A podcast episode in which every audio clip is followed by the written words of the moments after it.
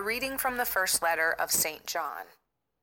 Beloved, who indeed is the victor over the world but the one who believes that Jesus is the Son of God? This is the one who came through water and blood, Jesus Christ, not by water alone, but by water and blood. The Spirit is the one who testifies, and the Spirit is truth. So there are three who testify the Spirit, the water, and the blood, and the three are of one accord. If we accept human testimony, the testimony of God is surely greater. Now, the testimony of God is this that he has testified on behalf of his Son. Whoever believes in the Son of God has this testimony within himself. Whoever does not believe God has made him a liar by not believing the testimony God has given about his Son. And this is the testimony God gave us eternal life and this life is in his Son. Today, again, uh, we want to focus on the first reading that is uh, taken by the first letter of St. John. Uh, this first letter of St. John is really a masterpiece, uh, it's really wonderful. And the major themes of this letter are the communion among Christians, uh, are uh, love, love one another, and also the incarnation.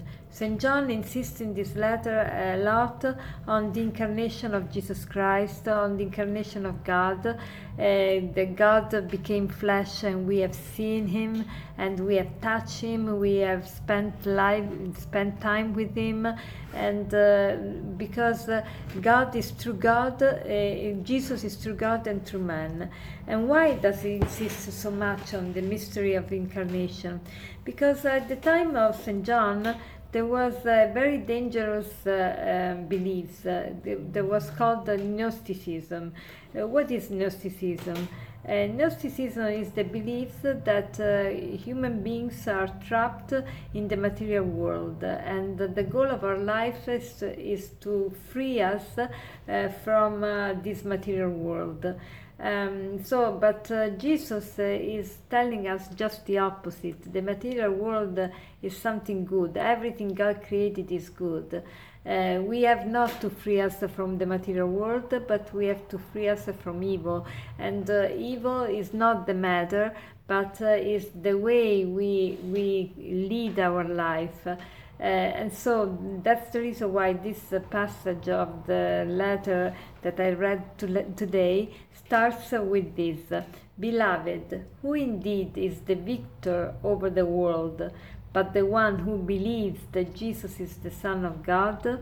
So uh, St. John says that we are victor over the world.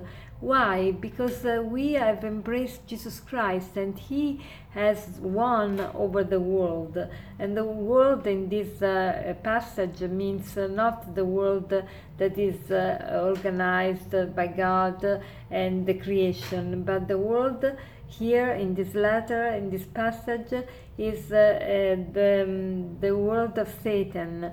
is the one that is in opposition of God. Um, but we can conquer it because we belong to Jesus Christ that, that he who has already um, uh, won over it um, and so at the time of Jesus uh, and, and St. John, and there was uh, this terrible uh, beliefs of Gnosticism. Gnosticism believed that material world was evil, that uh, we need to free us from this material world, and uh, we say, but uh, but why do we have uh, to be so worried about this Gnosticism? Uh, because uh, these heresies uh, have an impact also on our daily life. It's not only a question of beliefs, it's a question of life. because if I believe the material world is evil, uh, I will consider everything connected with it as, evil, and so I will lead us a life that is not authentic human life. Uh, and Jesus wants us to live a balanced life. So uh, today, as a resolution, let us try to live um, these uh, uh, beliefs of Christianity that, that believes that mat- matter is not evil but is good. And let us show our love uh, through concrete and practical uh, aspects and dimension of uh, um, material world. That is, uh, if I want to sh- show love to some, for example, of to um, to some some of my family member or or, or some of my friends. today, I want to show this love in a very concrete way, doing something something practical for for this person uh, like a service, like uh, um, uh, like helping in some um, in some chore or doing something really concrete for this person. And as a conclusion, I would like to um, to share with you um, this saying. The spiritual life uh, does not remove us from the world, but leads us deeper into it.